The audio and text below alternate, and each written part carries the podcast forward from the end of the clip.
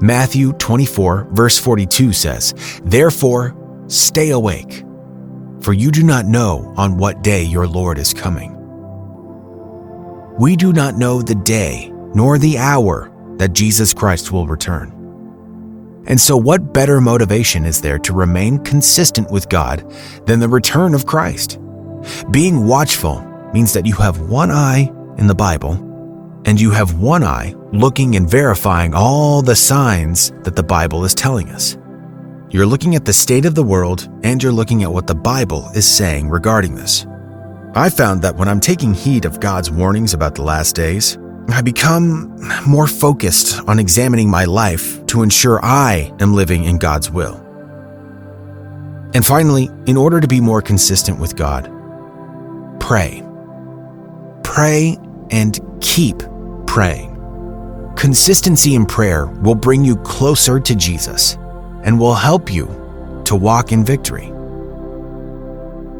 When you make prayer a regular practice, you make communicating with God a regular practice.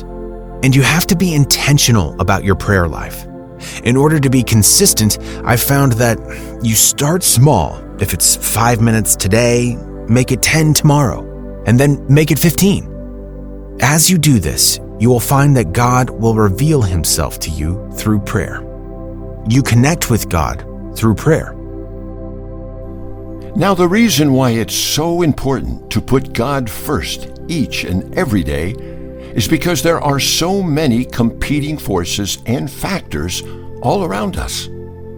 As you go through your day, are you mindful that you are exposed to so much worldliness and so much spiritual corruption and material that works to pull you away from God? With this in mind, my message to you today is inspired by the words found in Psalm 113, verse 2 to 3.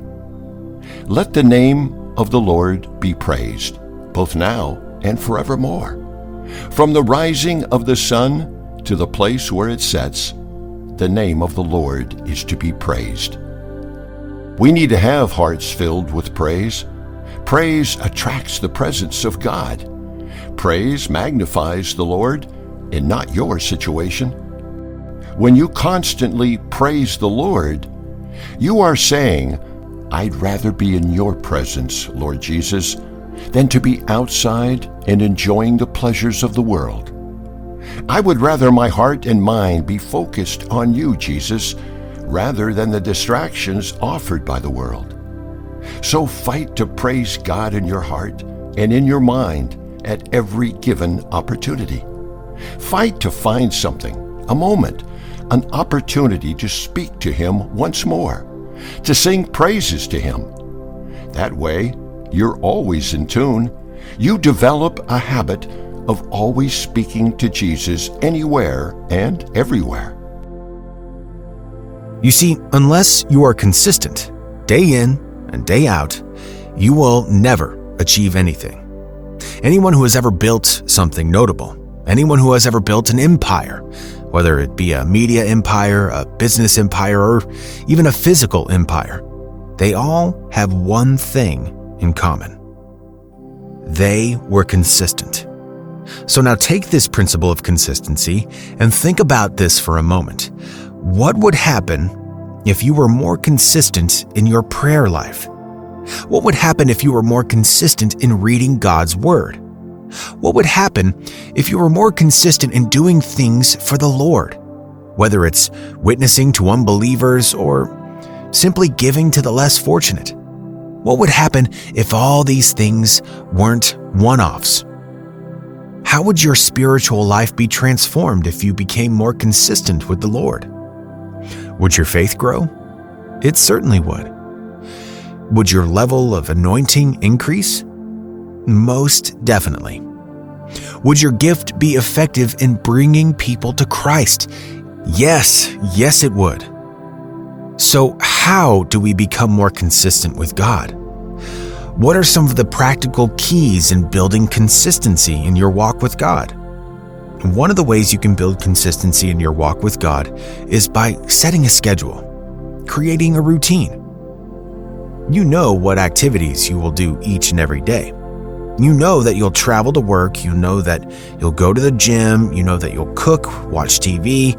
So, why not make time in your schedule whereby you know that this time is dedicated to the Lord?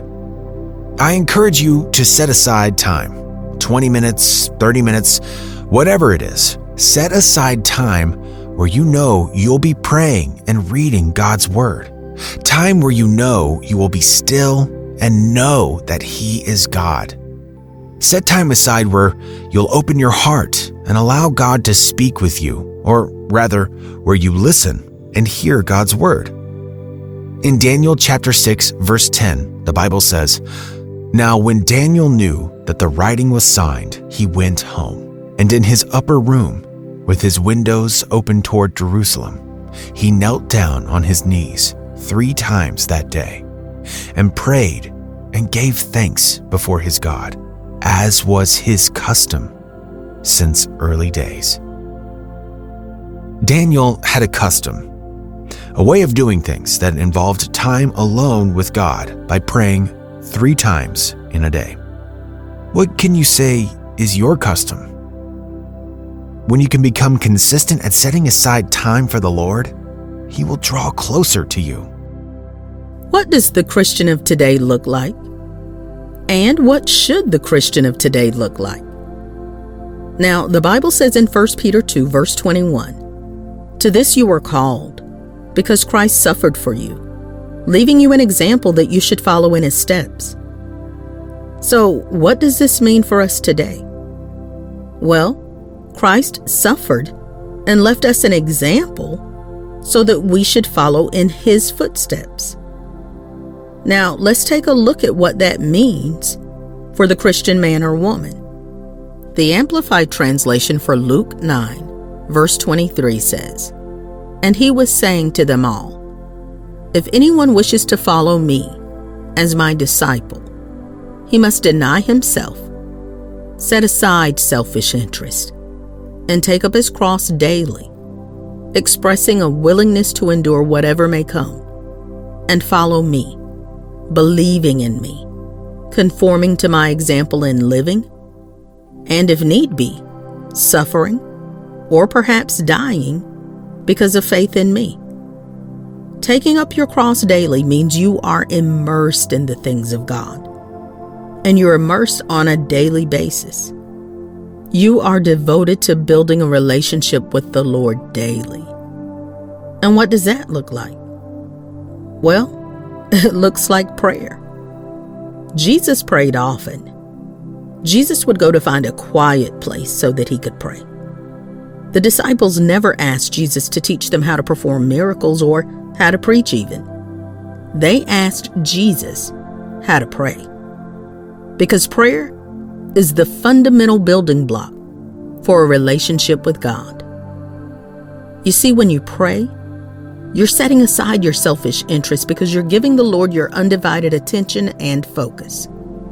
When you pray, you're humbling yourself and you're saying that you do not know it all.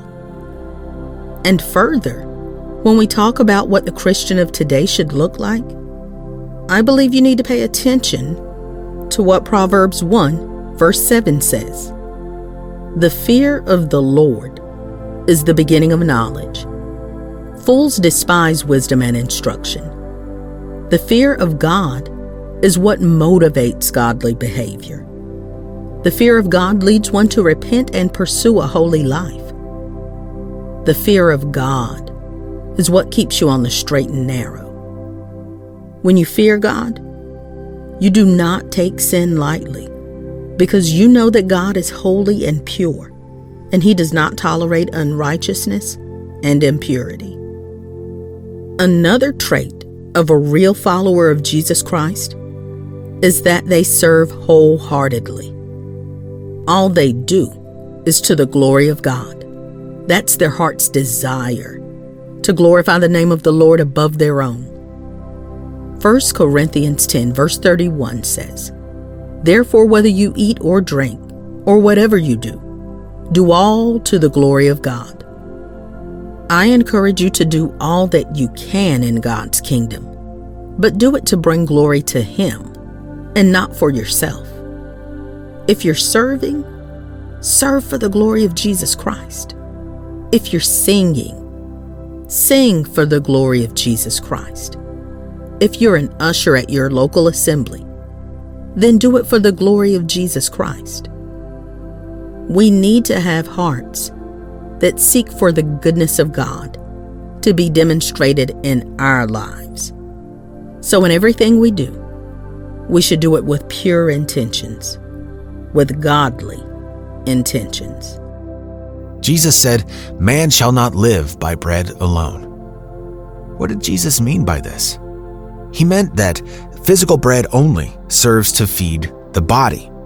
But Jesus, in John chapter 6, verse 35, said, I am the bread of life.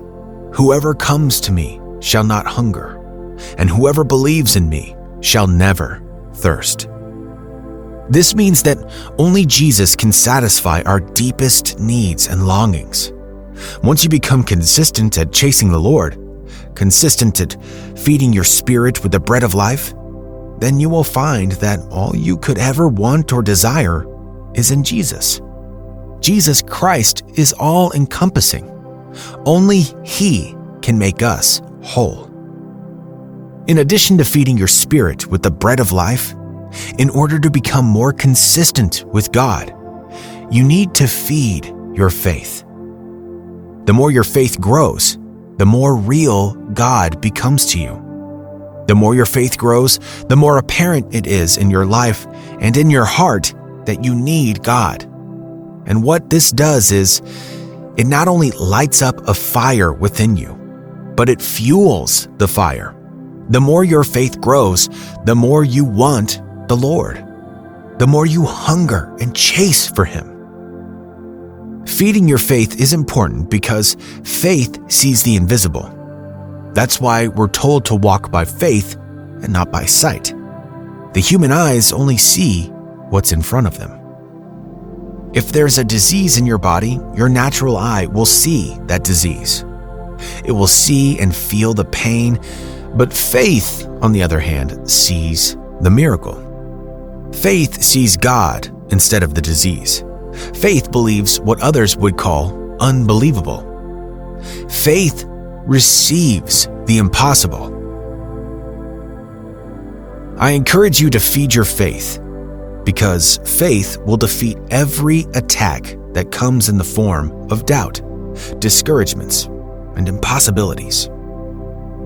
So I encourage you to strive to be more consistent in your relationship with God.